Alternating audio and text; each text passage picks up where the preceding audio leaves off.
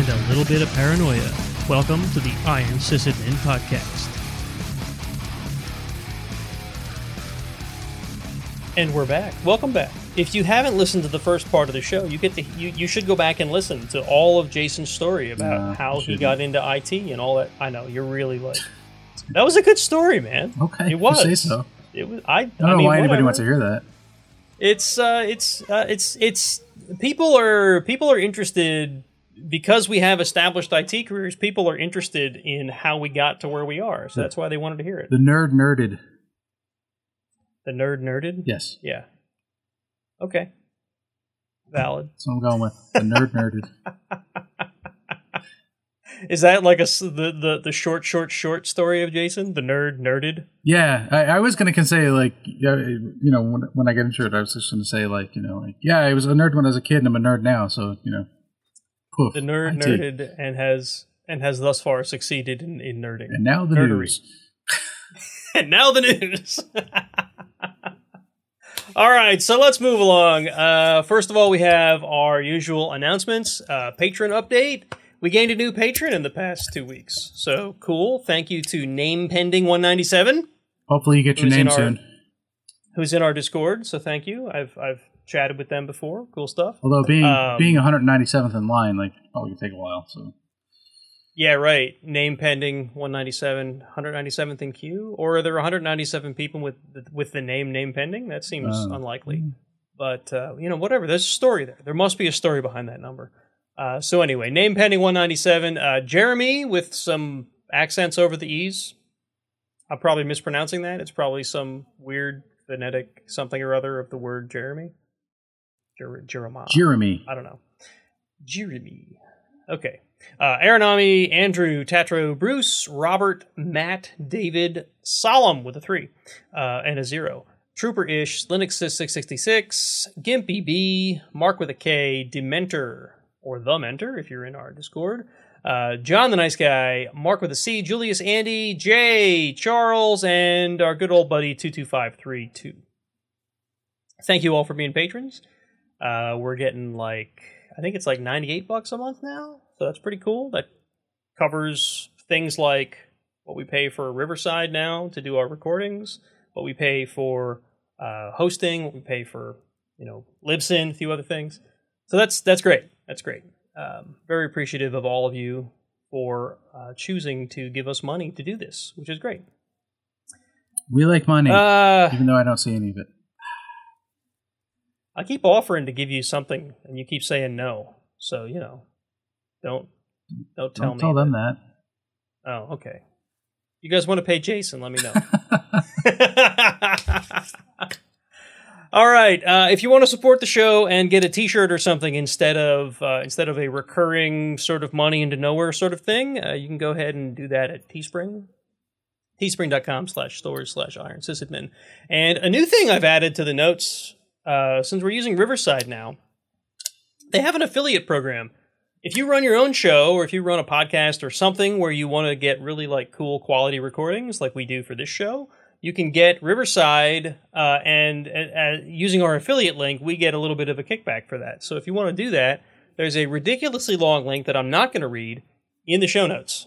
You go and you click that and you sign up for riverside we get a little bit of money out of that. So you know if you want to do that and help the show out great riverside has been a fun or i shouldn't say fun it's been a functional and good platform right pretty cool stuff so, um, yeah, you usually put in an announcement here about uh, B-Sides Delaware, and I know that's coming up. Yes, want to let us know what the B-Sides dates are? B-Sides Delaware, the twelfth and thirteenth of November. It's that. It's the Friday and Saturday. I, I keep screwing up the dates.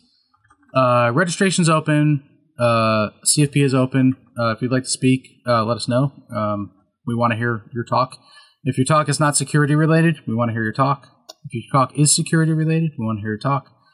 Um, we're, we're, we're it's family friendly. You know, we're going to be virtual, so um, we, we're interested in, in talks from all walks of life. So, You're like the only conference that did not jump right back into the we're going to be in person and then go, oh crap, we have to go back to virtual. no, we, we actually we we had been kind of watching things uh, right up until June ish, I think.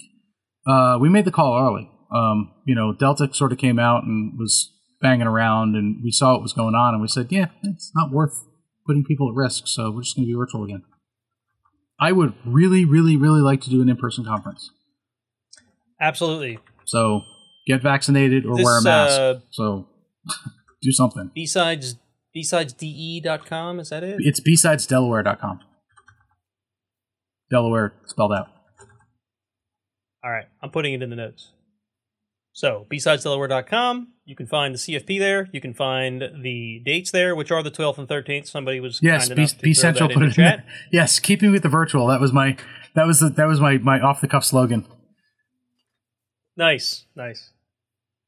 All right, so yeah, um, B-Sides Delaware, when it goes back in person, I highly recommend you go to the in person conference because it is an awesome time.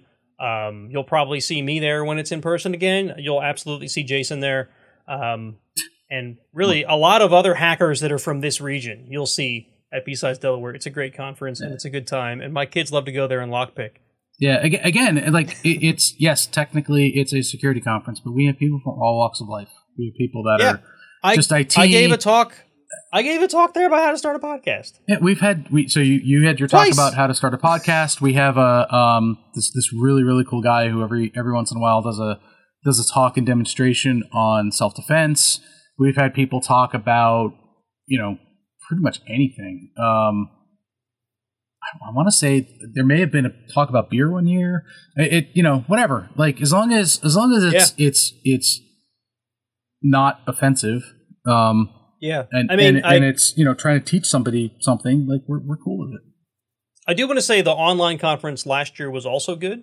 So I'm not trying to say don't go because it's online. In fact, if you're not local to Delaware or at least this side of the country, the the virtual conference is a great way Yeah, to get and involved with it anyway. and the right? plan So- the plan moving forward, um, you know, we're hoping to enact it this year, but the plan moving forward is to keep it hybrid. So, you know, there will be Cool. there will be an online component to it. We we had been we had been trying to do the um, the streaming thing prior to this, but we want to make it more more hybrid and more interactive. So yeah, yeah.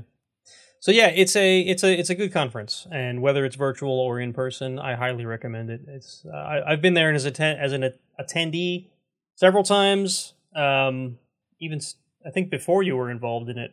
No, I think you were involved in it the first time I got out there. Um, you got involved in it pretty early.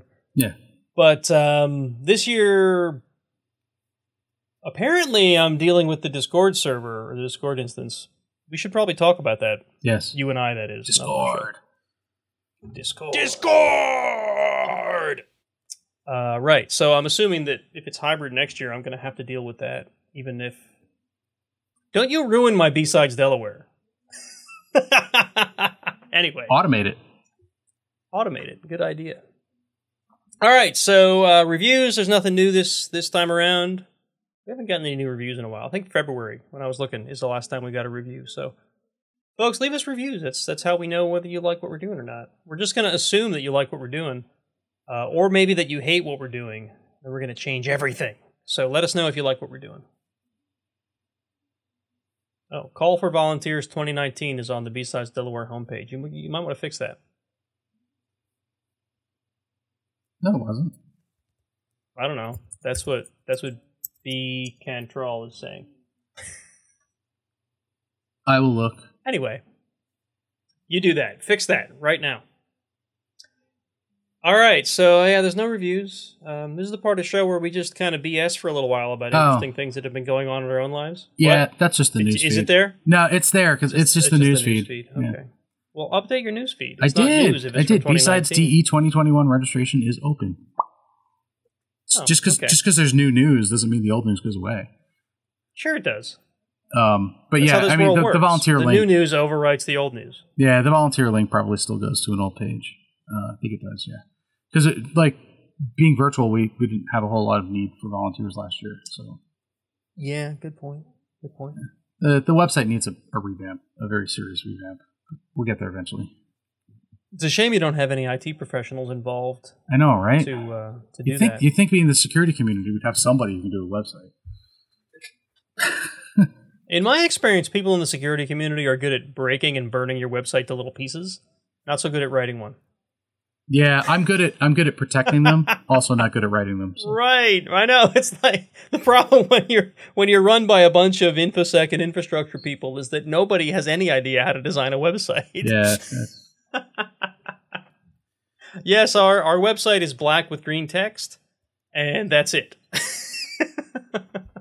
because it looks like the terminals we're used to being in all day. wow. It looks like you you never changed from the default uh, the, the default theme for your your instance. Like, yeah, that's because I don't really care. That's the theme. What? How? I don't even know how to do that. Content that matters. Yeah, it's the kind. anyway, so uh, I've been tinkering with a couple things the past couple weeks. Um, I kept having this weird problem. So we've talked about 3D printing plenty of times on the show. You, you have an Ender Five as well, don't you? Yeah, yeah. I have to. Did you ever actually get it working? Yeah, I've had it working. I've had it. it working a lot. Uh, at the moment, Okay, I. I haven't messed with it in a little while. I've been so busy.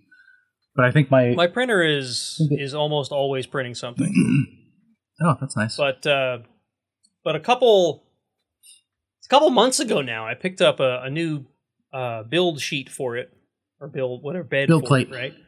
Build plate. That's the word I'm looking for. Uh, that's got a PEI coating on it, hmm and PEI is awesome because when it's hot, everything just sticks to it like freaking glue, and when it cools off, it releases really well. Yep.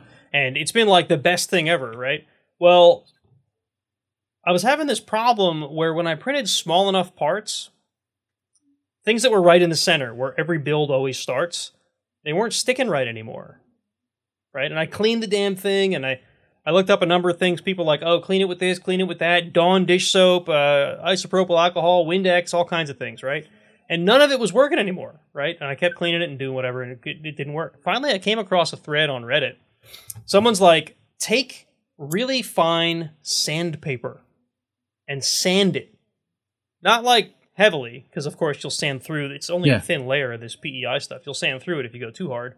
So if I I happen to have fine sandpaper because I've done things like body work on cars, and that requires fine sandpaper as you're going down. Uh, so I took some of that and I sanded it down, and the whole time I'm just terrified because the finish on the PEI used to be kind of like a glossy, and now it's really scuffed. Hmm? And I'm looking at it like I just ruined my PEI sheet. I'm going to have to buy a new one. This sucks. Well, guess what? It worked. So if you've got a PEI build sheet or build, uh, uh, what's the word again? The bed Bill plate. um, build plate, and things aren't sticking anymore. Uh, lightly sand it. It worked. Yeah. It did a it, it did a perfect job. Very lightly. So- like we're talking like three or four hundred grit sandpaper. Light. Yeah, I used I used 300 the or no, I used 800 if I remember correctly because that was the finest that I Yeah. had. Uh, and they were saying between six and 1200 is what they would recommend Yeah, because for sanding this. because down. what happens is as you print on it, you know, like the the fact that it's rough is is part of what helps it stick to the PEI. Right. And as you print on it, that gets filled Right. in because Yep. with microscopic particles. I have a, a I guess it's PEI. Mine is mine is like quarter inch thick or eighth inch thick. Um, So the plate on mine, the plate itself is spring steel, and then it's got a coating on top of the steel, right? And then of course the steel sticks to the magnetic bed. oh no, But- I, I just bought a I just bought a plate and then I have uh, little clasps that hook it onto the plate onto the existing. Plate. Oh yeah, no this this is right from Creality, and it literally it just sticks to the old magnetic bed, the same bed Oh, that was there nice. for. Uh, I mean, it was really nice. I just pulled off the old textured one and slapped on the PEI. So uh, yeah, it worked out really well. I may have destroyed the old textured one. I I did too. As soon as I started printing with PETG instead of with PLA, Yeah. uh, and and that's another thing. Uh, if you switch from PETG to PLA and back and forth, uh, either get two build plates, or get, uh, or you have to clean it really good in between, right? Because the the PETG will sort of coat whatever you're building on. In my case, it was the PEI, um, and it doesn't really come off. But cleaning it with Dawn dish soap, believe it or not, is enough to strip that off, and then you can go back to Yeah. switch to your uh, your other material. I found that out the hard way too because it wasn't sticking right. Yeah. But um, uh, I don't know if you saw this, but just in case you haven't, uh, glass build plates are all the rage. Yeah. And I don't think it's PETG. One of one of the things that you can print on your printer um, if you print it on glass, it will never come off because it adhere, adheres specifically adheres to glass. Yeah, some people say that that's the case with PETG printing on PEI, but I haven't had a problem with that. Yeah, I, I forget what it was. I was like, oh, because I was looking at glass plates initially, and I saw this, and I'm like, oh, I probably should avoid that then. No, I got to say that uh, because I with the the textured mat that came with the Ender Five, uh, basically the the first couple times I printed PETG on it, it stuck so well that it tore the plate, tore the the build sheet. Um, so obviously I had to replace it. Uh, when I when I was looking at what to replace it with, someone had recommended PEI, so I tried that, and I see no reason to try anything else. It's perfect as long as the thing so there's a couple little scratches in it because when I first got it, I was still learning how to like release something from it. It doesn't just pop off. You have to if you pull it off. If you can't just pull it off, you have to take it off of the magnetic plate and then you flex the thing and it pops right off. Well, I didn't know that, so I was still using the little scraping tool that came with it. So I've got a couple gouges in it. But if you can if you avoid getting gouges in it, you get like a mirror smooth Yeah. finish on the bottom of whatever you're printing, which is amazing, right? Yeah. Um, and some people say you only get that with glass. Well, I get it with PEI. As long as you don't have, as long as I don't print over one of the little little gouges that I made, it's Yeah, it's I've- freaking smooth. I've got I've got glass on mine too, so or I've got uh, uh, PEI on mine too, and it's it's mirror. Yeah, I get Yeah, really, really yeah. I mean, it's it's it's great. I I destroyed my original build plate with um uh I had some calibration issues, so the uh the the the nozzle tried to push itself through the plate. put the nozzle. Yeah, that's that's not a good way to do it. No. Um, yeah, I've I've I had a bed leveling problem before I switched because you know the Ender fives have this reputation for having a warped plate. Yes, mine was warped. and I think I think mine has a slight warp too, but it's not bad. So I was really thinking about getting a BL Touch, but once I got the PEI sheet because it has that spring steel, it kind of made up for that that unlevelness. Yeah, my, mine did too. My my my my my bed was warped like towards the center, so it was like a bowl. Mm-hmm. That's how they all. Yeah. That's the, usually how they're warped. Yeah, so Mine's like little that. Just in the in the center, it's it's a little bit, not much, but I mean, you're talking millimeters when you're printing, right? Yeah. So that's enough to screw it up. But uh, but yeah, once I switched the the plate, it was better. But anyway, I I mean, I don't even think I would try glass. I have a friend who bought an Ender Five Plus, which is the larger version, right? And that came with a glass build sheet. He's had nothing but trouble getting things to bond to it. PEI is perfect, so I'm just using the PEI. Screw that.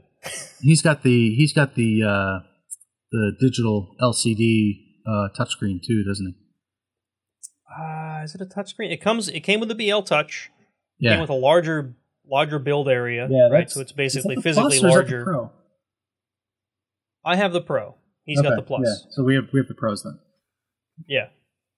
But yeah, the, the Plus is bigger. It's got a glass build plate or sheet or whatever you call it.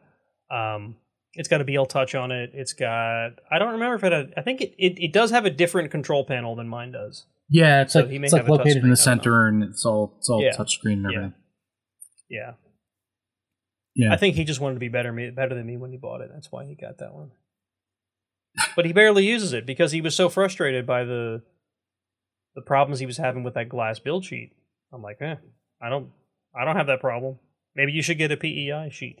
yeah. Cr- Creality's Creality's interesting because you know there's all there's there's a lot of different issues that happen, I guess, with Creality printers. So they're Yeah, they're good, but they're they're not consistent. Once I guess, is the yeah, to put it. once once once you deal with the issues though, I mean my printer's been pretty freaking solid. Maybe Yeah. I shouldn't say that, but it's been solid. yeah, since- I, since I, I I think my And novels. I, I, I actually had very few problems with mine when I got it. Like I started printing off the SD card like immediately, and um, yeah, I we had an issue trying to get the heated bed to work, but it turned out it was because the power supply was, set, to 240 and not 120. 240 instead of yeah. So once I discovered that, everything started working again. Yeah, yeah. Wait, that's that's just like that. yeah. That's I had the same experience. Like mine started working fine Yeah. once once that was done, and then you know I I update I upgraded to a BL Touch because the it would print okay until I got to um detailed fine prints that had you know like if I wanted to print something that had a little bit of surface and uh, you know for the first couple layers uh, instead of like the whole thing is is surface I, I would have I would have Yeah. adhesion issues so so Yeah. I, I got the BL Touch and that, that made it better um, and then the, the build plate made it even better and right now I think the nozzle is clogged so I just need to I need to fire it up and clean it out and Yeah, that's a pain in the butt too. I think, yeah, you already know about the trick where you loosen up the head a little bit yeah and heat it up and then rejoin it. Because I I had a lot of problems with that where the the Bowden tube would get clogged right at the head yep because of heat soak issues. yep Which you're not supposed to get with those type of Bowden tubes, but if there's any kind of gap there, you'll Right. end up with heat soak that goes up in there. And then uh, I especially had that trouble with PETG, and I still do. If I print with PETG, that's that's what's loaded in it now it's PETG so I, I think Yeah, so- is the same thing as much as I like the output of PETG because the everything feels a little more rigid, a little more solid, a little less breakable than with PLA. I always have trouble with with the nozzle clogging or whatever, and that's that's frustrating. So I usually use PETG now, or not PET, PLA. I am curious about PLA Plus. That could be a good happy medium. I don't know if you've seen PLA No, Plus yet, but it's it's it's basically another sort of compound of PLA, which requires a slightly higher printing temperature, but it has a lot of the properties of PETG with a lot of the benefits of PLA, right? Like the ease of use of PLA, but the strength of PETG. So I'm really tempted to try it out. I just haven't done it yet. My son has printed um, a little bit with uh, carbon fiber. Oh yeah, that's interesting. You, you need a special nozzle for it. You can't just like if you put it Yeah. through that nozzle, it'll destroy it. But um, it, the prints look really, really nice. Carbon fiber is not cheap, but um, the prints look really, really cool. That's cool. I'll have to look into carbon fiber now. I'm really this whole this whole thing fascinates me with all the different options you've got, all the different things you can do to to print in other ways and whatever. I saw an ad the other day for a a 3D printer which basically has three different replaceable uh extrude not extruders, Extruders? hot ends. The hot ends, Whatever. Yeah, yeah, The end that heats up and spits out stuff yeah. you can replace it with uh, a laser etcher, a hot end for 3D printing, or a wood router. Yeah, yeah. That's pretty. and it's like all in one machine, right? Yep. It's pretty awesome. yeah. sounds There were pretty there were a couple of those on Kickstarter. Yeah, maybe this is the outcome of one of them. I don't know, but uh, it looks pretty cool. It's all modular like that. I'm, I'm not going to rush out and buy the thing, but I thought it was pretty cool that you know this is where the it's going because they're all essentially the same machine. They just have a different end. Yeah, yeah. And then if you want to look at something uh, interesting, well, so the, there's I mean, there's different types of 3D printers. Like you know, we we have an XYZ axis one. There's the Yep. there's the one that's just like hanging on arms and it just moves the arms all over, which is kind of cool. Um, uh, then like if you want to look at something really really neat, um, and I'd love to get one of these. I just just haven't found a good one to get. Um, look at resin printers. Yes, I have They're- looked at those. they they they they build they build down sort of yeah.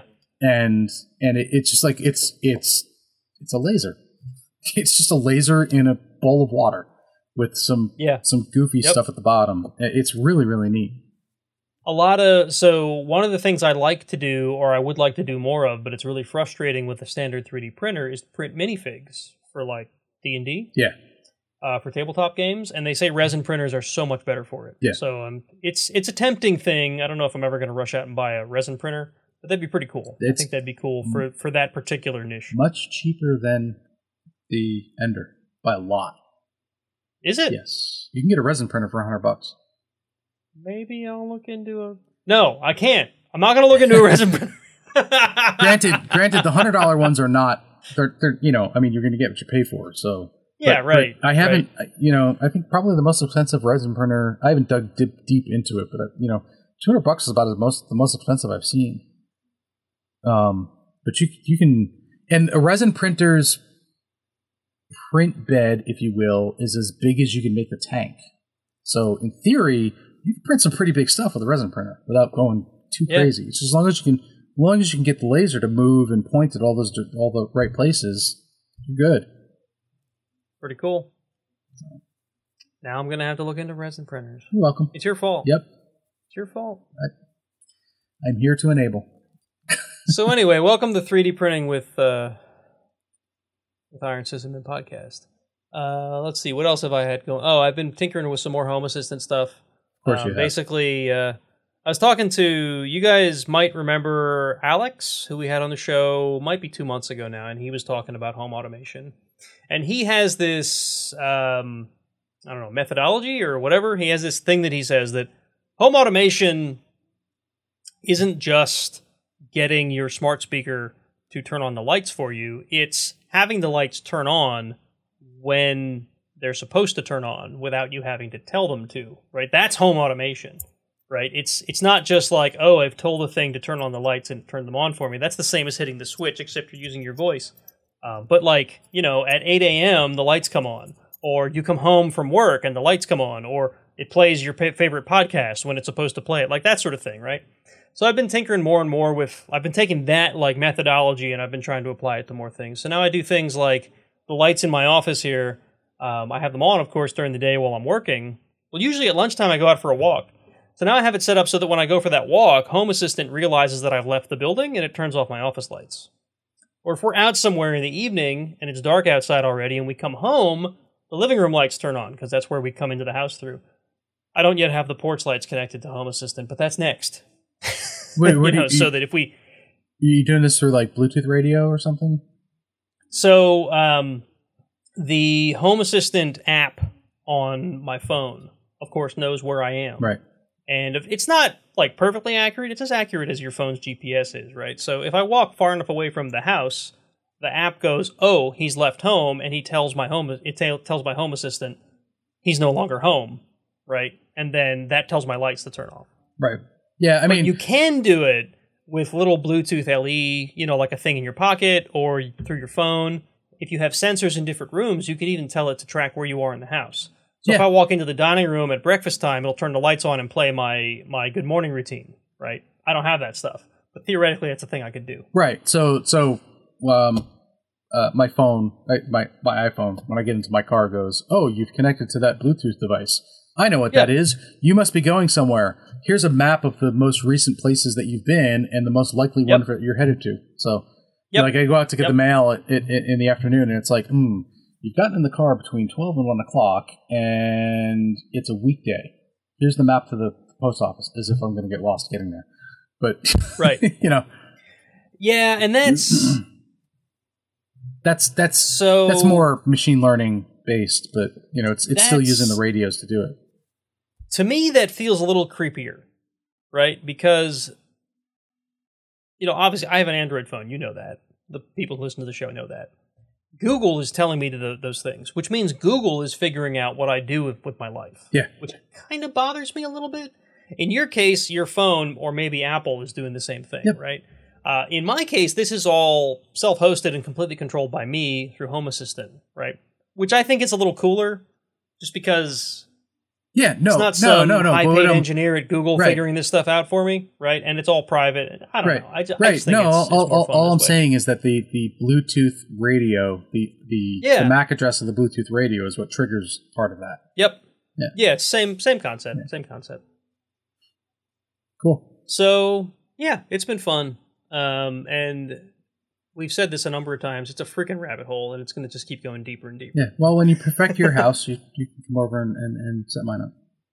Okay. Well, I'll uh, I'll, I'll send you some links to uh, smart light bulbs that'll get you started because that's exactly how I started. and then you can build a home assistant, and then you'll be like, "Oh, I can do this. Oh, I can do that. Hey, hey, hey, wife, can you put the app on your phone so we can do the same stuff for you?" That's not a thing that's going to happen. And you know, at that point, at that point, when I disappear, just look for the look for the freshly dug dirt back in the woods. Okay. Okay. And anyway, the only other thing I had going on is uh, uh, on Steam, they just released, re released Myst. Do you remember Myst? Yes, I'm actually waiting for Firmament to come out. I don't you know don't, if I know that. you don't one. know about Firmament. Fir- Firmament is by the Myst Crew. It is it is their latest game that they're actively working on right now. That was a Kickstarter Oh. that ended last Cool. year. Firmament. Yeah. Well, maybe they're going to use some of the proceeds from re-releasing Myst to uh, Yeah. to fund Firmament. Yeah, I'll have, to, I'll have to put. I'll have to look for that now. yeah, Now yeah. Cyan is still kicking. Myst is a well. Obviously, they re-released this game. Um, Myst is a game I played back in the '90s, which you probably did too, if you remember it. Oh, yes. and I played Myst the was heck out of awesome. I loved this game. It was one of the. It's really the first game I remembered that had full motion cutscenes and stuff in it. Right, even though they weren't like what we expect today, where you have all these awesome 3D renderings that look so lifelike and whatever. But it was really kind of groundbreaking for the time An actual most video. of the gameplay yeah that's what i mean most of the gameplay was you know clicker still screen stuff but then they would put animation on top of it for certain things. Yes. and you could always tell because it was grainy and you know we just didn't have the technology at the time. Well it's been re-released and not only has it been re-released it's been re- re-released in vr and um, recently as i've talked about before on the show uh, mark was kind enough to give me his old vr headset when he upgraded to the the i'm blanking now on the name he upgraded headsets and he gave me the old one uh, I had to buy some stuff to make it work, which I did recently, and I've been having lots of fun in VR. 13 year old me is like, I have VR now! Because it was that was that was like a dream when I was a kid, right? Like, ah, VR. Yeah. I- Remember Lawnmower Man? yep. I, right? I've been avoiding it. it's great. Oh, I I, have I to know. say, I know it. It's, I, I, I've, great. I've had the headset on one, once or twice, and I, I just I, yeah. I have to walk away from it because I will never take the thing off. So for me, it works out because whenever I hook it up, immediately it seems like that's when the kids walk into my office and they're like, "Ooh, ooh, ooh, can I play?" Because they want to play Yeah. VR too. So uh, I have to limit it by waiting until they go to bed at night, Right. and then I fire up the VR, which means I only get an hour or two to play. Although it is dangerous because I could end up being up till three in the morning playing VR. But uh, but yeah, I Myst in VR was a lot of fun. I've already played it through. Yeah, right. I've already played it through, which um, maybe it's because I remember the game from when I played it so much when I was younger, right? So I, I have a lot Yeah. of the hints and whatever. What I love about that game is that everything you need is right there in front of you, but the puzzles are not obvious. Right? Some of them are kind of obvious, but like there's books. You pick up the book and you read a book. You literally I'm in VR holding a book up to my face, reading this journal written by, you know, the the guy who who you're you're basically retracing his footsteps Yep. throughout the game of Myst, right? And uh, it was just such an experience to be able to do it in VR. So if you haven't played Myst in VR, or if you've never played Myst and you like puzzle games, check out Myst in VR. It's it's pretty damn cool. Yeah, there, there's, there were. I didn't realize there were this many, but I, I know that Riven was a sequel to Myst, um, Mhm. and then uh, apparently, stop asking me things. Apparently, there were three other sequels. So there's there's a Myst three, a Myst four, and a Myst five. I knew about Myst 3 but never played it. I did play Riven. There's a Myst on- online, which uh, is called Uru, I didn't Um, know that either. and then they have let's see, they have a game called The Manhole, Spelunx, Cosmic Osmo, and then uh, Abduction. Which which I have I have Abduction. I haven't played a whole lot of it. Um, and then I'm gonna have to look these up now. yeah, Fir- Firmament is the new one. So so if you go to uh, cyan.com, that's they have all their games listed. But Fir- Firmament's the new one. That was really really cool. Uh, to check out. it's like the it's very Myst like um, but using new tech and and i'm very very thrilled to see this thing come out and i believe they're doing vr by default in it to begin with so Good, good.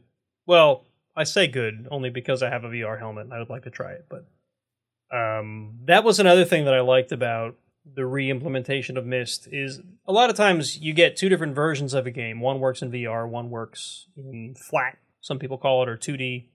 Um, the in this case, it's it's written in the Unreal Engine, and it basically seamlessly you can play the game normal keyboard mouse cool. monitor and you can play it in VR. So basically the same save game I started out in VR, I played it for, you know, an hour or so just on my normal display and then I went back to VR and picked right up again. It was pretty cool.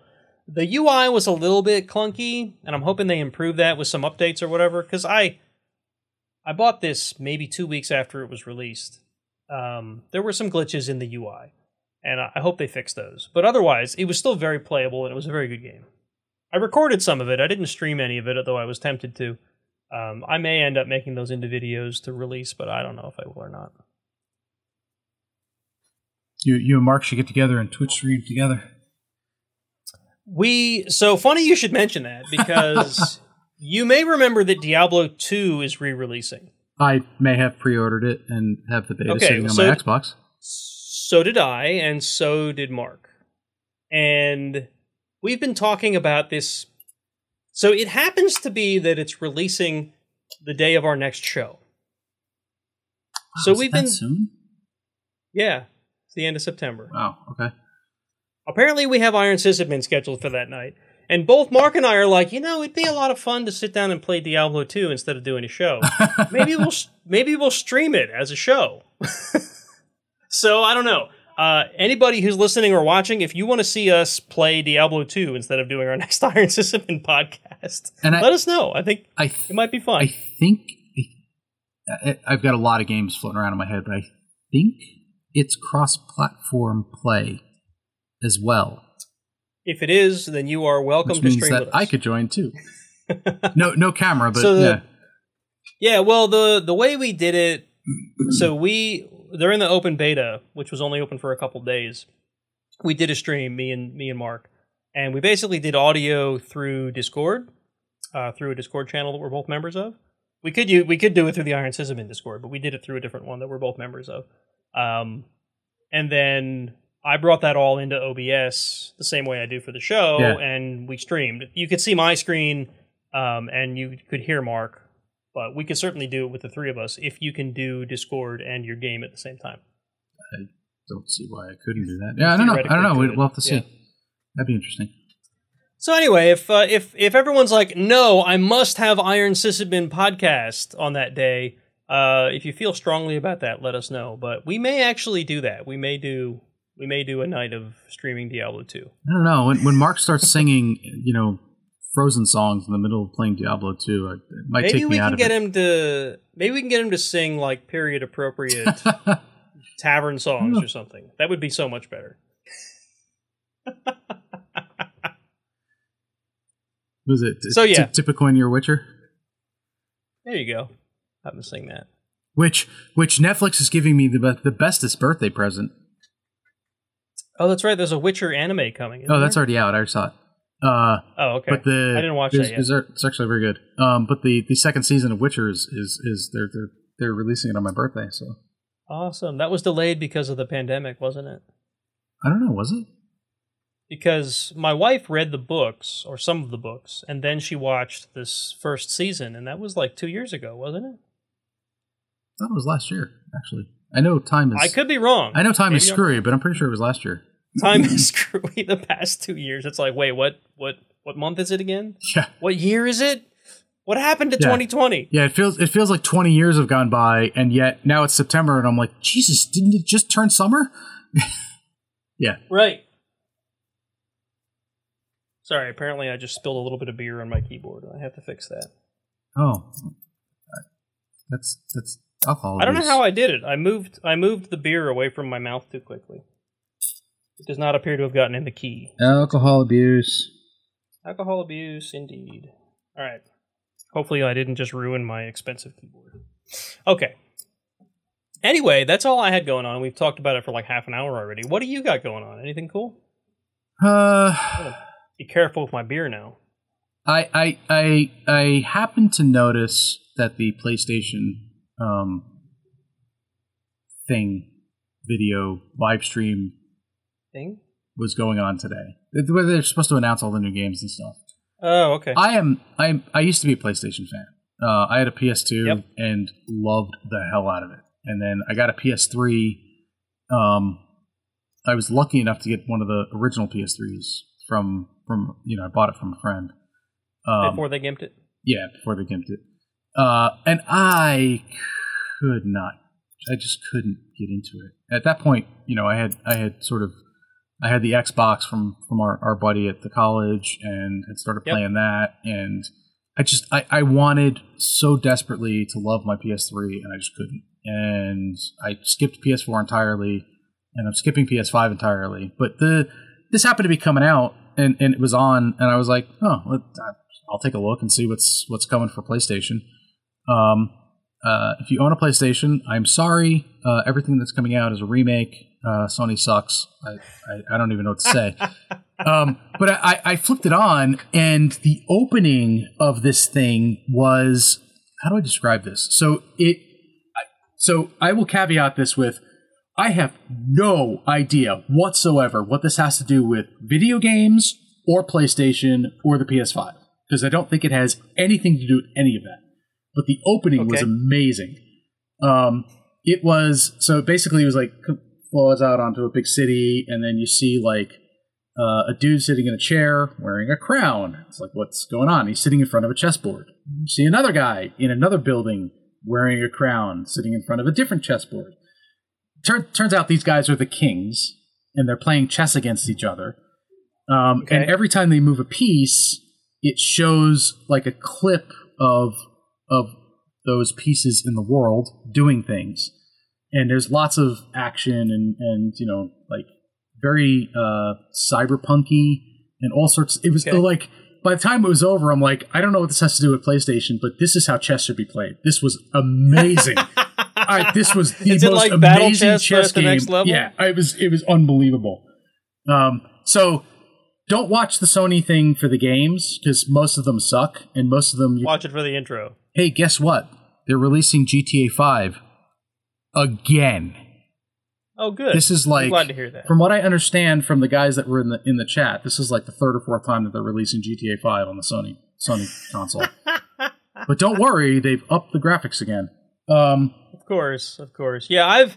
I mean, you know this. I've I've been a Sony fan um, for as much as I play consoles. I don't play consoles nearly as much as I did. Well, I just don't. Right? There's Yeah. a lot of games I can't play on console. I don't know if it's because I don't have the the uh, the twitchy reflexes that I used to have, but I I play better on PC. Yeah. So I play most of my games on PC. God of War Ragnarok. They showed a, a, a trailer for that. Looks amazing. If I ever got a PlayStation, that's probably the reason I would get it. There's there's like I think there's like two or three games on the PlayStation that I would play, and that would be one of them. Um, The new Spider-Man 2 game actually looks kind of neat. I don't know. I don't think this what they showed in the video was actually from the game, though. I think it was just pre-rendered stuff. Yeah. And then apparently they're coming out with a Wolverine game. Outside of that, um, and like there's a there's a kids game, and there was another game. Um, honestly, I'm not sure what it was. I was a little confused. But the rest of the games were all remakes. Yeah. Um, like uh, Drake, Drake. Uh, Oh yeah, that's that uh, yeah, th- so they're they're remaking that. Drake's Yeah, Drake's Quest or yeah, Drake's, Drake's Fortune other. or Yeah, something like that. Um, It's like a it's being like a Tomb Raider remade. game. Yeah, GTA Five is being remade. um, what was the other one? They were like, they're, they're like everything was a remake, and it was like, Yeah. I, I was watching it, and I'm like, I, you know, I watched the opening, and I'm like, ah, probably this is So- probably gonna be boring, and then I watched the rest of it Not- purely for the commentary of like another goddamn Not- remake. Not to like defend it, but a lot of that could be because of the platform change from four to five. Maybe. they're probably taking some of the most popular games from four and re-releasing them on five Yeah. because people want them. They- Um, I'm not gonna buy a five. Right? I mean, I, can you buy a five yet? I don't know. But- that that was the other thing. But based based on the Yeah. chat, the the Sony the Sony fans were not impressed with the lineup at all. That's because gamers and Star Wars fans are the two hardest people Ah, That's right. to uh, There's a Star Wars remake. to impress. yeah, right? Knights of oh, okay, perfect. Knights of the Old Republic is being remade for Sony again. So Oh, well, good. I'm glad to hear that. so yeah, yeah. Um, but that that was that was like you know I, I kind of watched that today in the background. I was like, oh, th- th- that that opening was amazing. I was like, this is this is great. Yeah. and the rest of it was like, eh, whatever. Um, except for uh, the one new game. It's not a Sony exclusive, but uh, uh, if you've played Borderlands, I, we talked about this before the, the show, but Yeah. if you've played Borderlands and you ever played the DLC in Borderlands 2, Tiny Tina's Assault on Dragon Keep is what it was called. Um, Tiny Tina got her own game called Tiny Tina's Wonderlands, and it looks amazing, and I can't wait to get my hands on it. So much fun. Mo- most cool. I just like I like the humor that comes out from her. I just think it's hilarious. So yeah. um, outside of that, it's been planning for B sides, uh, battling Mother Nature, um, Yeah, right. and- Keeping and the water out of your Yeah. house. Yeah. well, we were successful. Now, now I just need to go hire somebody to make us permanently successful. So, so Good. once once I figure out what that job is called, I'll find somebody to do it. Yeah, I. My brother-in-law is looking at the same Irrigation thing. Specialist? Could be, could be. I don't know. But I- he's he's got similar basement water problems. So I- uh, if he has any success with it, I'll let you know. I, I, I searched around for local places, and I either got a sewage plant, which I don't think is what I want, Or- or I- know. or I got landscapers. And I kept going, but I'm I, like, as much as I'd love somebody to come to mow the lawn for me, I don't think this is what I need. You know, But I think landscapers Mark- might be the closest. Mark had flooding problems and had it fixed by someone. I can ask him, or you can ask him if you want to. Um, what you know, how he found that. Yeah. I don't know what. Uh, maybe it is a landscaper. Maybe landscapers do that. I don't know Maybe. Because it is kind of like landscaping, right? A lot of it is all about water redirection and whatever. Yeah, I want to get it Landscapers Do done. that kind of stuff. I, I would. I, I have no idea what it's going to cost. Um, uh, we we because the damage that we had with rugs and, and walls and stuff, the insurance the insurance gave us a chunk of money. Luckily, uh, so this is not apparently a normal thing. We had some sort of a rider on our insurance that neither of us were aware of that allowed them to cover. I want to say they called it groundwater. So there's no flooding insurance. There's no flood insurance. Nobody has flood insurance. That's not a thing that people have around anywhere. Like most Yeah. of the U.S., the majority of the U.S. does not have flood insurance. Um, right. And the the the ground they consider it an act of God, Yeah. and ground movement, and whatever. the yeah. groundwater was covered because of some weird loophole in a rider that we had or something. So you know, even That's- even the adjuster was like, "I'm surprised that you have this. Nobody ever has this." I'm like, Lucky you. I don't know what it is. Apparently, I pay for it. But okay, it great. came with the insurance policy. So, you know, when we said just give us a bare bones insurance policy, that's what they put on there. Lucky Um, you. Yeah, so lucky us. So we have a little bit of money, but you know, I also have to get the rugs replaced, and some of the the, the, the walls need to cut, be cut out. And um, I mean, if I were you, I would spend the money yeah, on fixing the to. problem, We're going to. and then and then just eat the expense of fixing the stuff. Yeah. So tech- because otherwise, it's just going to happen again. technically, my rug in my office is going to be replaced. I, I did a whole bunch of cleaning in here, and it's it's the must smell isn't really there anymore, and it's kind of okay. So if I don't get my rug replaced, like I don't care. But the rug in my Well, I son's mean- the rug in my son's room is ruined, so it has to get replaced because it stinks. You uh, you worked in the basement of that hall at the college where I did, so you're used to breathing in mold, so it's fine. amongst other things, yes. Mold, you know, body odor from students. yeah, right, right. So My gosh. So yeah, that's Anyway. that's about it. Um, other than that, it's just kind of chilling out and doing my thing. A little work around the house, a little lawn work. Most Mother Nature has been on a tear lately. We She's, just not happy. we have gotten so much rain. Yep. I mean, most of it's from hurricanes and stuff, so you know, like Yeah. that's not that out of the ordinary. yeah. Today's today's adventure was getting the brakes or, getting the uh, car inspected. And when I went to go do that, the dog had. You've had dogs, so I've never Uh-huh. seen this before, but apparently this is a thing. So that the elbow on the dog's leg um, gets these. Uh, they're basically blood blisters, essentially. So they'll, they'll Mhm. get like this rough patch on their arm, and for whatever reason, hers is not just a rough patch; it has turned into like a, you know, probably the size of a golf ball, full Wow. full of blood. And she was, I guess, out on the porch, and you know, my wife went to let her in and was like, "Why is there blood everywhere?" So it, it ruptured, and so we had to That go deal with that, and I had to go get stuff for the dog, and so it, it was it was a day.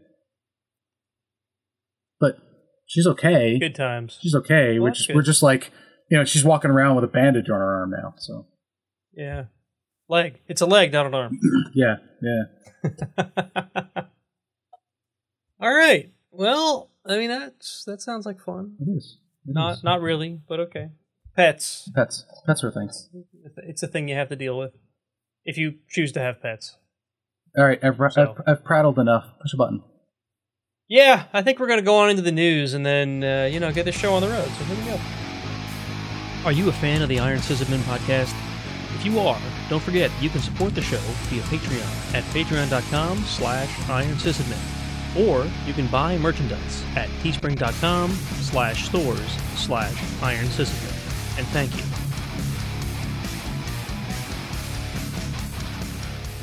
Ah, all right. So we've got news tonight. Not, you know, not as much as usual, but we have some news. So uh, the first article comes from Live Science, and I really I picked this up because it just sounds really interesting. Um, and it's one of those cases where the headline sounds like, "Oh my God, there's aliens about to come invade," and then when you read the article, it's more like there's some phenomenon in space that's making a thing that we don't know yet, we don't understand yet.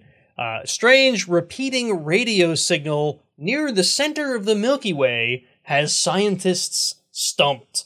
It is a it is an interesting read, but it's basically um, there's a radio telescope.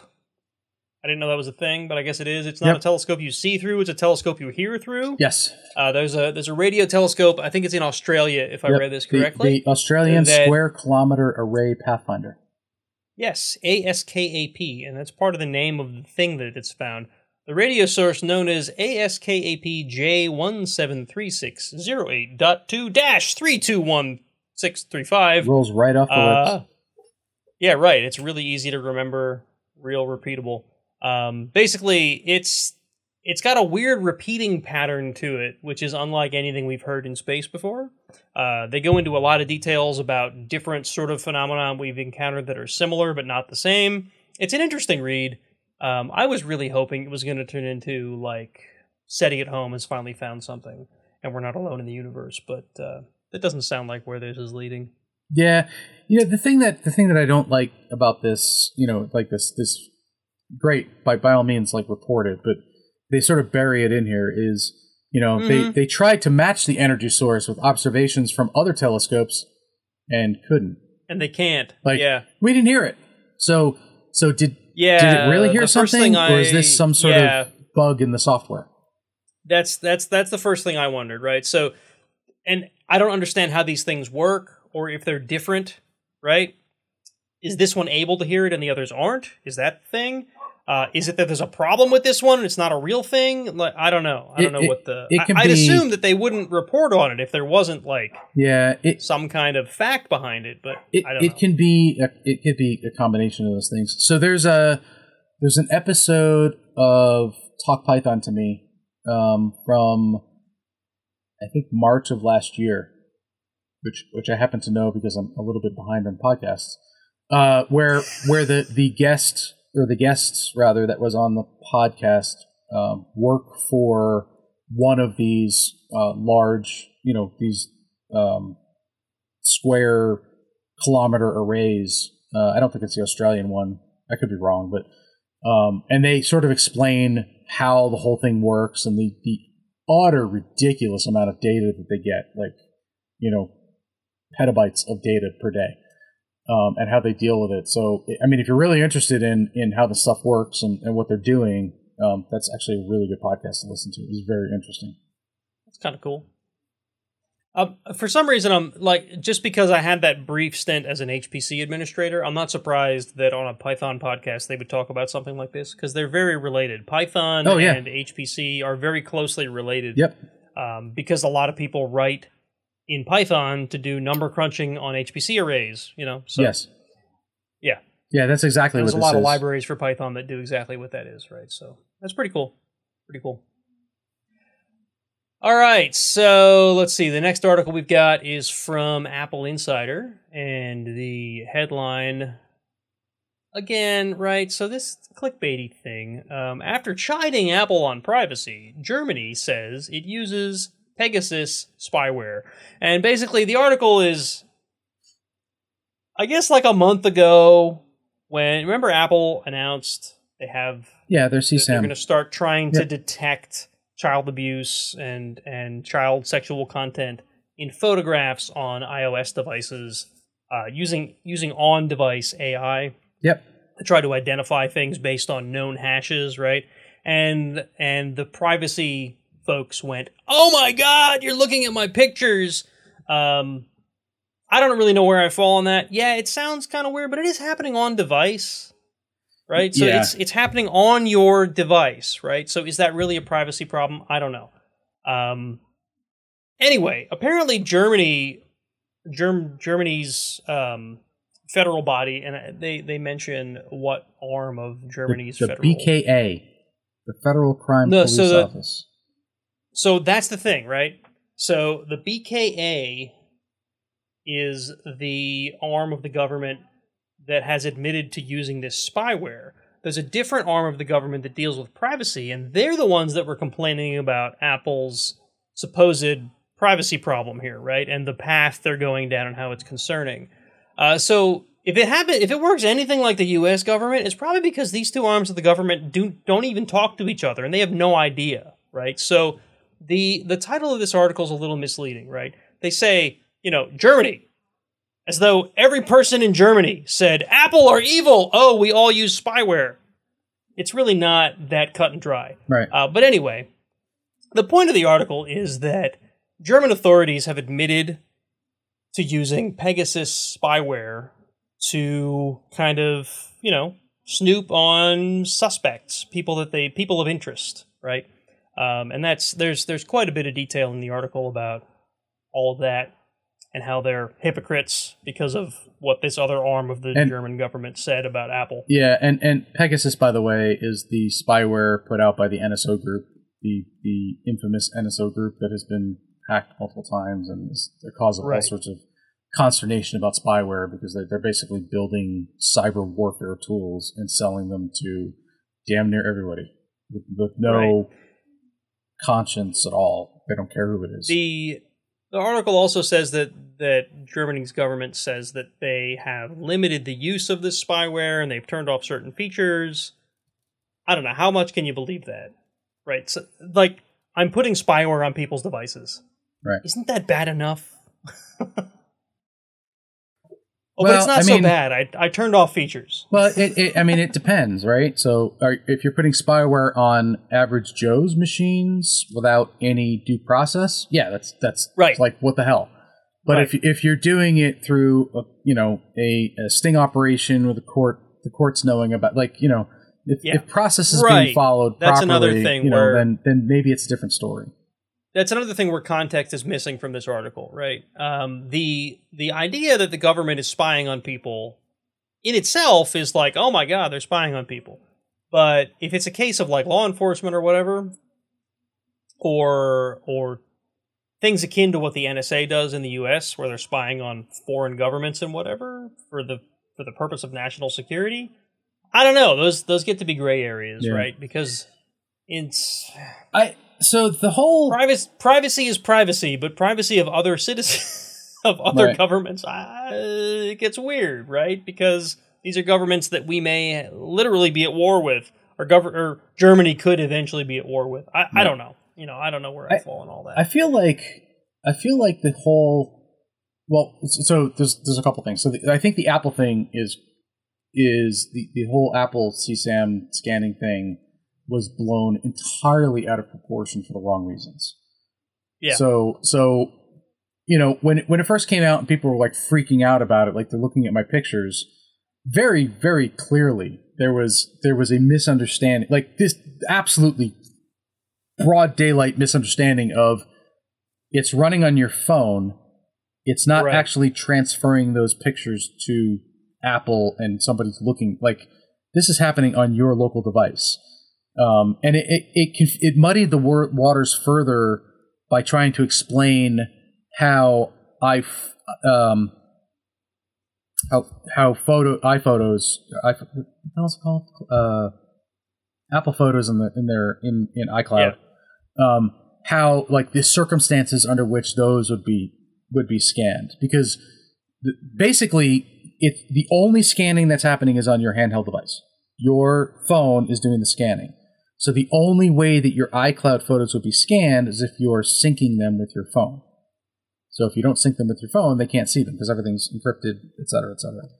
That was like the first the first big thing, and that, that like at that point I, I almost basically tuned it out because I was like, this is stupid because people are freaking out over the wrong thing.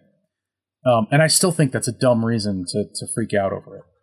But there are, there are two other reasons that are that are actually fairly legitimate. Um, one is that the photo DNA technique that they're using uh, has some problems. Um, so there's there's a legitimate technical issue that needs to be worked through before this is a viable solution because it is possible to cre- to craft an image that would get people in trouble, etc.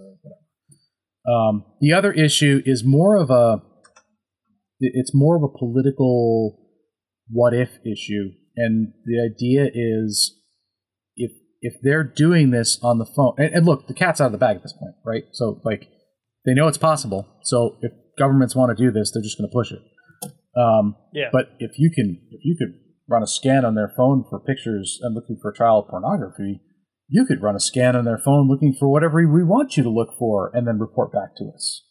Yep. Okay, Yep. legit. Looking for That's- drug use or looking for you know whatever. right. That Looking for Per- people in turbans. exactly per- perfectly legit. Yes. Um, you know, but again, cat's out of the bag. I think. I think you know if this is if this is a thing that would happen, then it's just going to happen. So. It's gonna happen, right? So I, I this the whole the whole CSAM thing at this point. Like, yes, I, by all means, please stop child pornography. Like, you know, throw those. Yeah, right. The the rid of them problem is the problem is the protect the children argument is too easy to be like, Yes. oh yeah, well absolutely we have to protect the children. Uh, but then it turns into, well, we in order to protect the children, we have to take away all these things that you consider valuable, you know, rights or privacies, right? And that's where it gets to be difficult. Yes, we all want to see children protected because they're children, right? Yeah. And nobody wants to see children harmed in any way, whether it's through sexually explicit things or through abuse or through whatever. There's a hundred different reasons, right? But we can't really give away our privacy in the name of protecting the children. Yeah. But then if you you say that out loud, you're like, oh well, you know, people are people will accuse you of being Yes. for you know child abuse. Think think of the And it's children. like this this think of the children. this yeah. might be the first instance of think of the children where they're actually thinking of the children. yeah, the right. whole purpose of this is to stop But we child all, we all, Yeah. we all, be, because of the history of that argument, we all knee jerk react. Oh, but our privacy. Yeah, no, no, no. I like no. By all means, like I, I would like to know more Yeah. about the process, and I, you know, I want to know exactly how it goes, like and et cetera. Yeah. But, but yeah, like it's actually just because you're trying to protect kids, which is which is weird, and and I think like a lot of people are like, wait, Wait, what? You're- you actually have good no, motives? there's there's got to be more to this. It's not just for kids. There's kids, more. There has to be more Yeah. to this. which is fu- which is I mean sad but funny, but yes, it is. All right. Uh, so moving along. Uh, I hate this article, but I wanted to bring it up anyway. So uh, this is from fuck them. Excuse the me. Guardian, Sorry. right? Sorry, you don't like the LAPD. Okay. Uh, the LAPD officers are told to collect social media data on every civilian they stop. Now, again, article headline, I think, sort of blown out of proportion. What this comes down to is when the police stop somebody, whether you are being accused of a crime or not, right? They have you fill out this like witness card or this like info card where they gather your contact info and your statement and whatever. And now what they're including on that card is tell us your social media, you know, handle or ID or whatever. Um, You are not. And it's like- you are not required by law to give that information. Period. sure. End of right? sentence. So that's that's that's kind of the point here, right? So, uh, and that's why I included the article. I can understand why they ask for it, but don't give them that. Period. Right? They have no reason to. If if they are investigating a crime that occurred at a single point in time, they have no reason to go look at your social media profile to see who you are or what you do or what you're interested in or who your friends are or any of that crap. They need to know the facts about what happened right there in that moment. And that's what that card is meant to to to capture, right? There's no reason that they need other information about you. Aside from that, social media profiles are generally public, right? There's no reason you need to identify yourself as I'm this person on social media. If they want that info, they can go do the freaking legwork to find it themselves.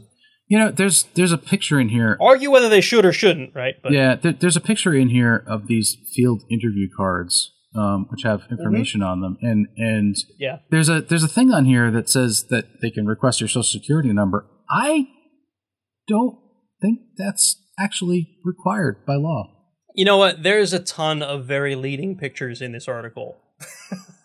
pictures of police in riot gear, pictures oh, of yeah, yeah, yeah, yeah, with yeah. a bunch I'm just, of people just, handcuffed. You know, it's like it's a very leading article. it's the Guardian. I I don't know if I well, if I so, trust a whole lot about this article to be honest. Yeah, well, there's but the there's point that. still but remains. to be to be, I mean, to be perfectly blunt, the LAPD is known for for being utterly corrupt and you know, yeah. like having all sorts of problems. So, so like you know, they they do stop and frisk and all that stuff. Um, right. But some of this stuff. So my understanding, and I'm not a lawyer. I'm not, you know, I'm not, not I don't have firsthand knowledge, but my understanding is that unless, actually, even if you are taken into custody, um, you are not required by law to present identification. Period. So, like, right. th- it, there's only certain points in time where things have happened. Like, short of being under arrest, you don't have to. You're not required by law to to show any of that. So, like, asking for your social security number, like, yeah, no, like just right. it's not going to happen. Right. Have fun. Have fun arresting me and, and taking me to, to, to, jail on that one because that's you know I'm not giving you my social my social media accounts. I don't give those to anybody. Um, I'm you know I'm not giving you my my social security number. Um, you know what else? I'll, I'll tell you my name and that's about it. I'm not required unless you're arresting me. In which case, you're going to run my prints and everything right. else. Yeah, then, that's my thing, you know, right? I was in the military. You, You'll know everything. Like, so they, they they they specify that in the article. Now again, the article has a number of things that um, I have problems with, but this is not if you're being arrested. This is like yes. this is an info card Yes. for Well, you know see- I'm a witness to a crime. This right? is this is part. So, how do I put this? Um, I do not follow the thin blue line or whatever bullshit thing that's out there now. Um, I I I have had friends who are police. I think there are some very upstanding police out there. Um, but I will also say that you know the whole "all cops are bastards" movement isn't isn't wrong. Um, because what happens is, and, and this isn't this isn't always the cop's fault. Um, you know, they're in a position of authority, but when a you're basically taught when a cop asks you a question, you answer it. So if Right. a cop asks you, you know, I need your social, I need your social media and your social security number, like people are just going to give it to them because people don't Because they think they people have do to. not understand their rights. They, you know, this is not information that you need.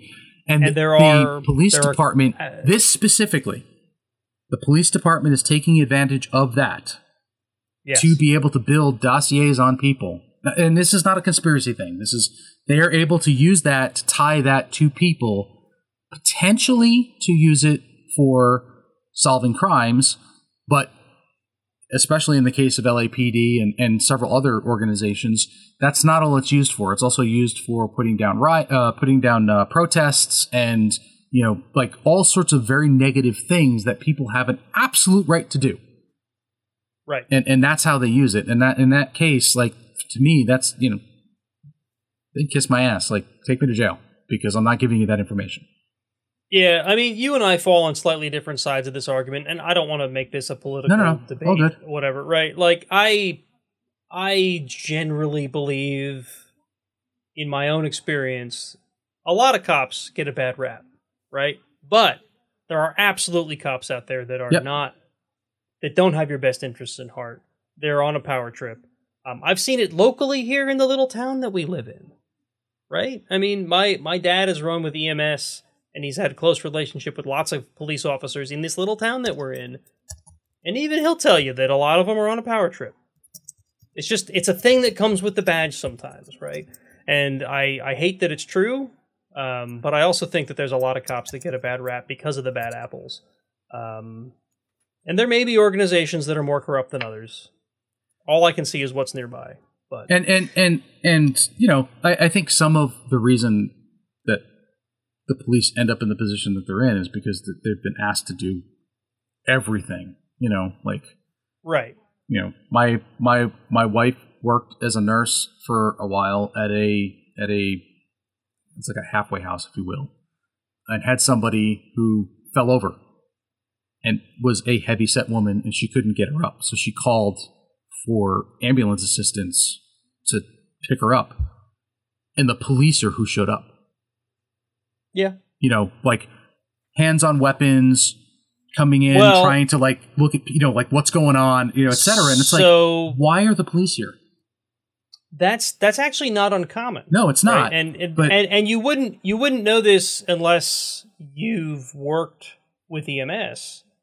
Sometimes when there's just a thing that does not necessarily require medical attention but requires strong people, they'll send the cops or the firefighters instead of the ambulance, right? And that Yeah, well, comes down except that the cops- whoever answered the phone, when Right. you, right? the Exactly. co- they should not have showed no, up no, with hands no, no, on their but guns. no. My po- my point is the police the police came in all you know pushy and, and guns on their whatever, but the police didn't right. help. They weren't there to help.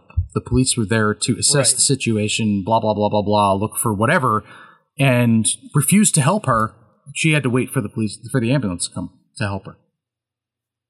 That's not why they were sent. They were sent because that's procedure. Okay. So I mean that that's my point, right? And and there's a couple of there's a couple of cities, towns, et cetera, across the U.S. now who are changing how they're doing things and are sending out, um, you know, uh, uh, mental health professionals or just the the EMS or whoever, and not sending police. And weirdly enough, they've had this really precipitous drop in the amount of uh, incidents. Um, so you know, I'm not sure there's a correlation there, but I, I, and maybe it's because I'm an optimist, generally an optimist. I always feel like there's more than one side to these stories. yeah, Uh, and I also feel like the, a lot of these cases are very difficult to judge from the sidelines, like we get to do, right? You look back at an incident, it's really easy to say that person did the wrong thing, right? Whether it's it was a cop or the person that the cop arrested, right? We can all look back at all the various events of the past couple years and be like, well, that guy was in the wrong. That guy was in the wrong. Why did that guy respond yeah. the way that he did? That guy was obviously a criminal, but but whatever, right? Pick any of the incidents that have occurred. armchair quarterback, weren't- hindsight is twenty twenty. we weren't we weren't there in the moment, right? And I'm not trying to justify any of the atrocities that we've seen in the news in the past couple years, but I'm simply saying it's really easy to look at a situation from outside and say, "Well, that guy reacted in the wrong way." Mhm. Right? I don't know. Again, I'm not trying to defend anybody. Right. Yeah, Um, but I just I I I'm always looking. I'm again. I'm an optimist. I'm always looking for like, oh well, that guy's been misjudged. Well, Right. sometimes I'm wrong. well, You, know, and- like and he may have been a complete asshole and he had it in for the guy. and that- and and, and Whatever. and maybe maybe you know if we if we walk away from you know cops are the problem, maybe we you know just just looking at it and saying that's weird. We're sending the cops out for everything, in, including these 900 situations that they're they're simply not trained for. They Right. do not get this training. Period. End of story. Like this is Yep. not something they will ever be trained for. Maybe maybe we should send out people who are trained for this sort of thing, and there'll be less of a problem. Like they're adults, if they they can evaluate. Like you can know you can have cops on standby or whatever, but if they don't need to Yep. be there, then Yep. don't send them.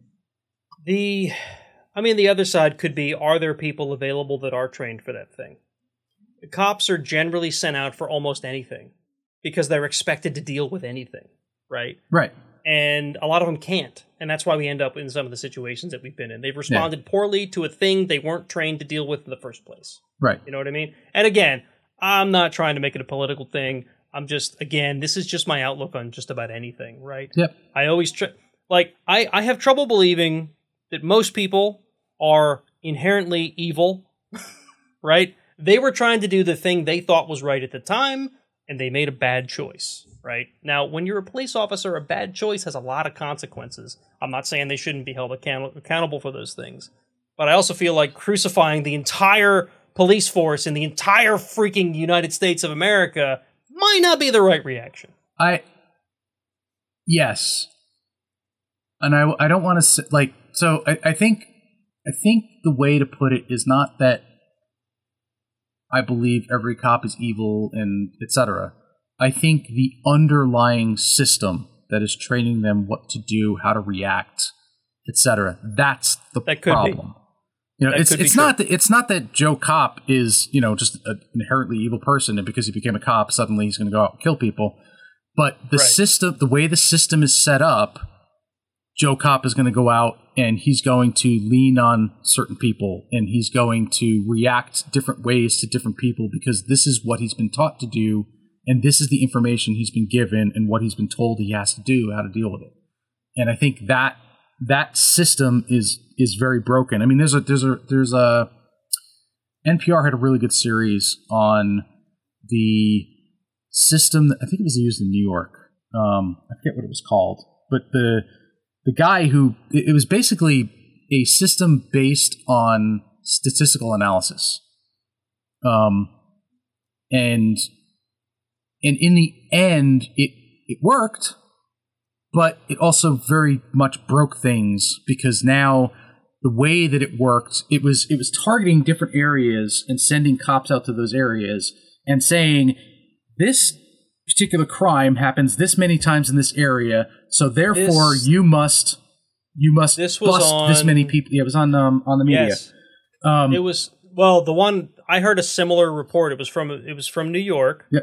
It was it was there was this guy who designed Yes. a statistical analysis program that the NYPD used to help identify and crimes, might and, it was working using. really well, right?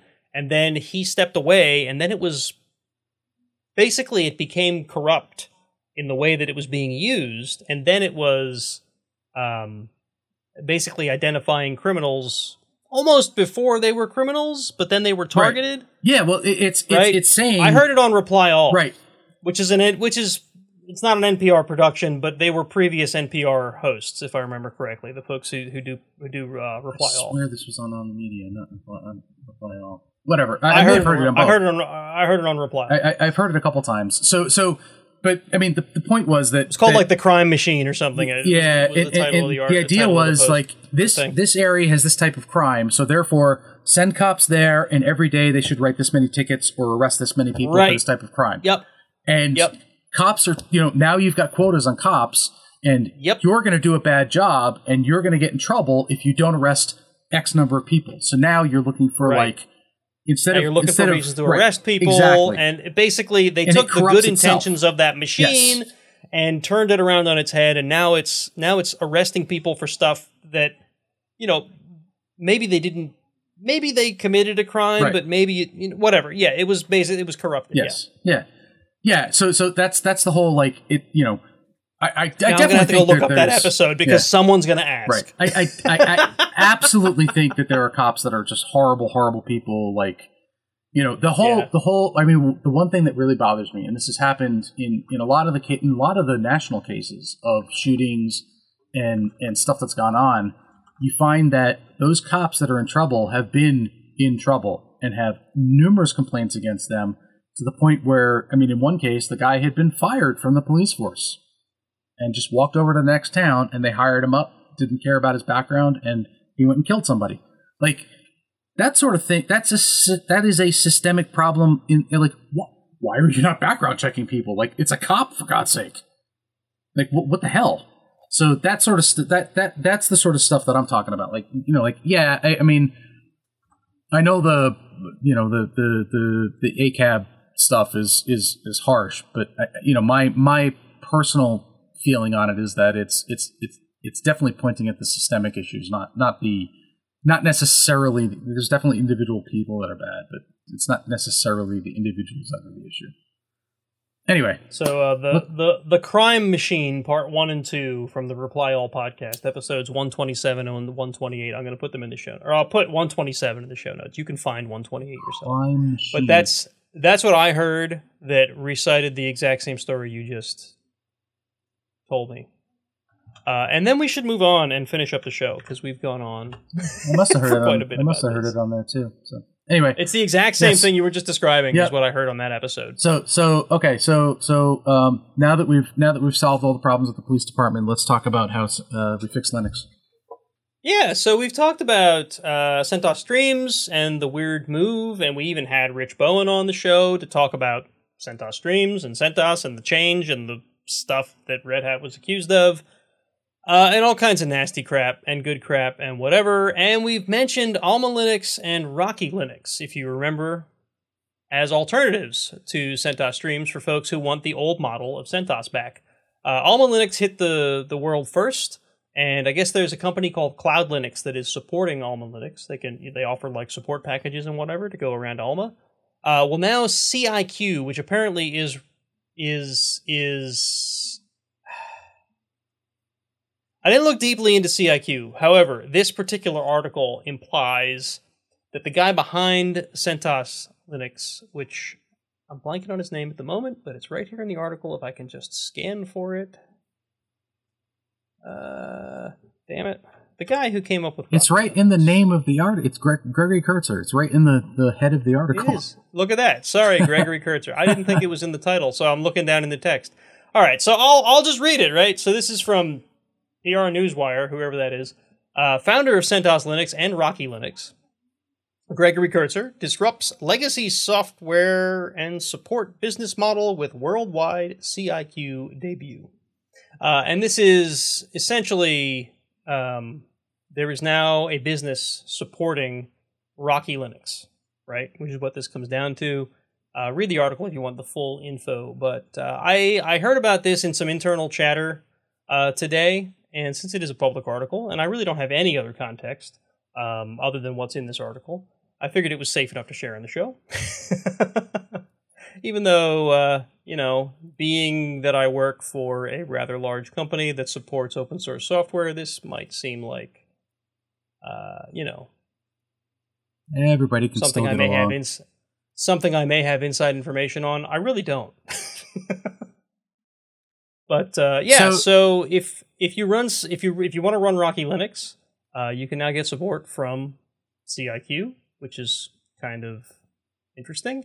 In a lot of ways, this mimics really how Red Hat got our start, right? So um, open source software offering a support model around it. That's exactly really how Red Hat started. I don't know if that means that CIQ is on the same path that we're on or if they will succeed or not.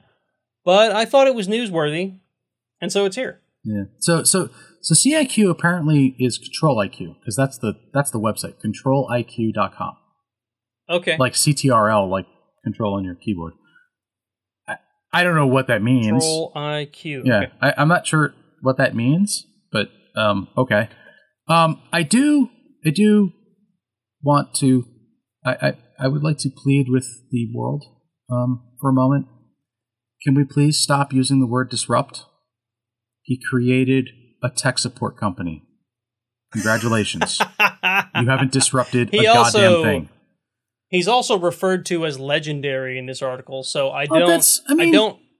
That's fine. Legendary. I- Legendary is a big word. okay i mean maybe he is i don't i don't know like i don't i don't know the guy so and i honestly i've used centos for years and i'm sorry I couldn't Gregory. remember his name. yeah i so i actually he can't be that legendary. i actually didn't, at least in my mind. i didn't know his name until this actually i wasn't aware that he was the founder of centos it was i can't remember the guy's name that i always saw putting the updates out for centos but it was not a gregory kurtzer um Okay.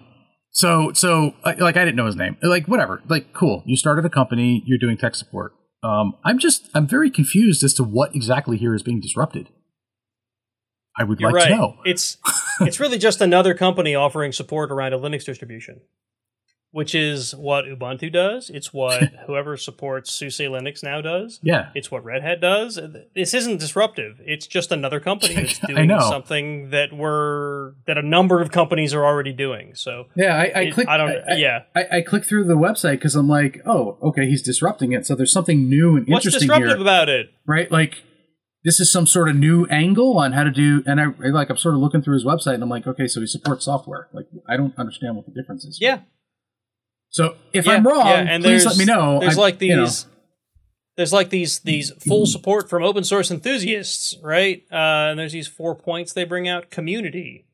Uh, well, that's not really support. That's you know actively listening and partnering with the Rocky Linux community.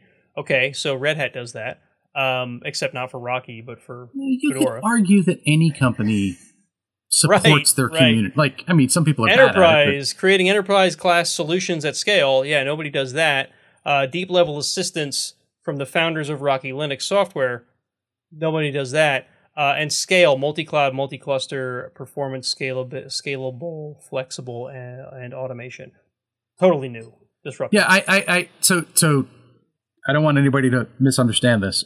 I wish the guy the best of luck. I hope his company oh is great. absolutely absolutely and not not not trying to bash his company by any stretch of the imagination. Yeah. I, I just you know they, it, to say that you're disruptive means that you're doing something new and interesting and and not not that what he's doing isn't interesting, but not really it's new a tech it's a tech support company. Yeah. I, I you know like that's great, that's wonderful, but it's just a tech support company. so Uh, folks, I I'm grateful for anyone who stuck with us for this far. I did not think that without Uncle Mark we would go on for three hours, but we did. and really, uh, Jason's mic going crazy is the only thing that really stopped us. so, um, thank you for sticking around. If you're watching the live stream, if you're listening to the audio only version, uh, thank you as well for listening. Uh, if you want to watch us live, you should check out the Iron Sysadmin podcast on both Twitch and YouTube. The uh, the links to both of those are in the show notes. The links to all the crap we talked about tonight, uh, wherever I could gather the links, are also in the show notes. Jason, if you can figure out what episode of the Talk Python to Me podcast had that information about radio telescopes, that'd be great if you could get it to me, and I'll try to put that in the show notes as well. Um, yeah. So that's just about everything. If you want to find us on social media, look us up on both Twitter and Facebook. Look for the Iron Sysadmin podcast. Uh, remember, you can support us on Patreon and Teespring. I talked about that earlier. Again, links in the notes. I'm not going to belabor this any more than I have to. Uh, Jason, do you have any final words for the listeners tonight? I'm afraid to talk loudly. Because you might make your mic go weird I, again. I also I also can't mute myself, so you know if I have to cough or something, it's like okay, well, you know, we're almost done, so it's fine. Um, Just don't cough for the next uh, couple minutes. epi- episode number 257, by the way. Episode 257. All right, I will make Yes, sure. It was March 28th, 2020. episode 257. So that's in the notes as well, along with a link to the Talk Python. It's just talkpython.fm. Yeah, and holy crap, am I behind? Yeah, well, I mean, I've I've basically st- I don't listen to podcasts anymore because I can't keep up. I listen to a couple, and that's about it. A lot of them that I listen to every day, I don't listen to anymore. I haven't listened to Reply All in probably a year and a half since I stopped commuting, even though that was a great show, right? It is a great show. I'm sure it's still on the air.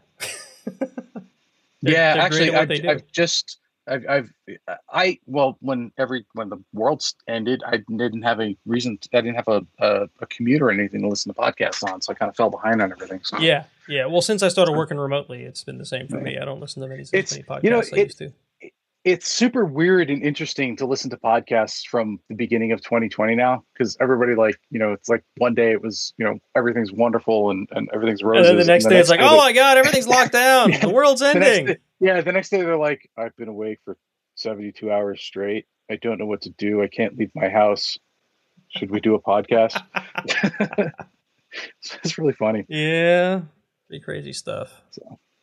All right, folks. Well, like I said, thanks for listening. Thanks for tuning in live. Um, I don't really have much else to say except thank you for listening, and we'll catch you in the next one. So, hope everyone has a good night. And I just need to find the end end screen here, and we're gonna go. Good night, everybody. not all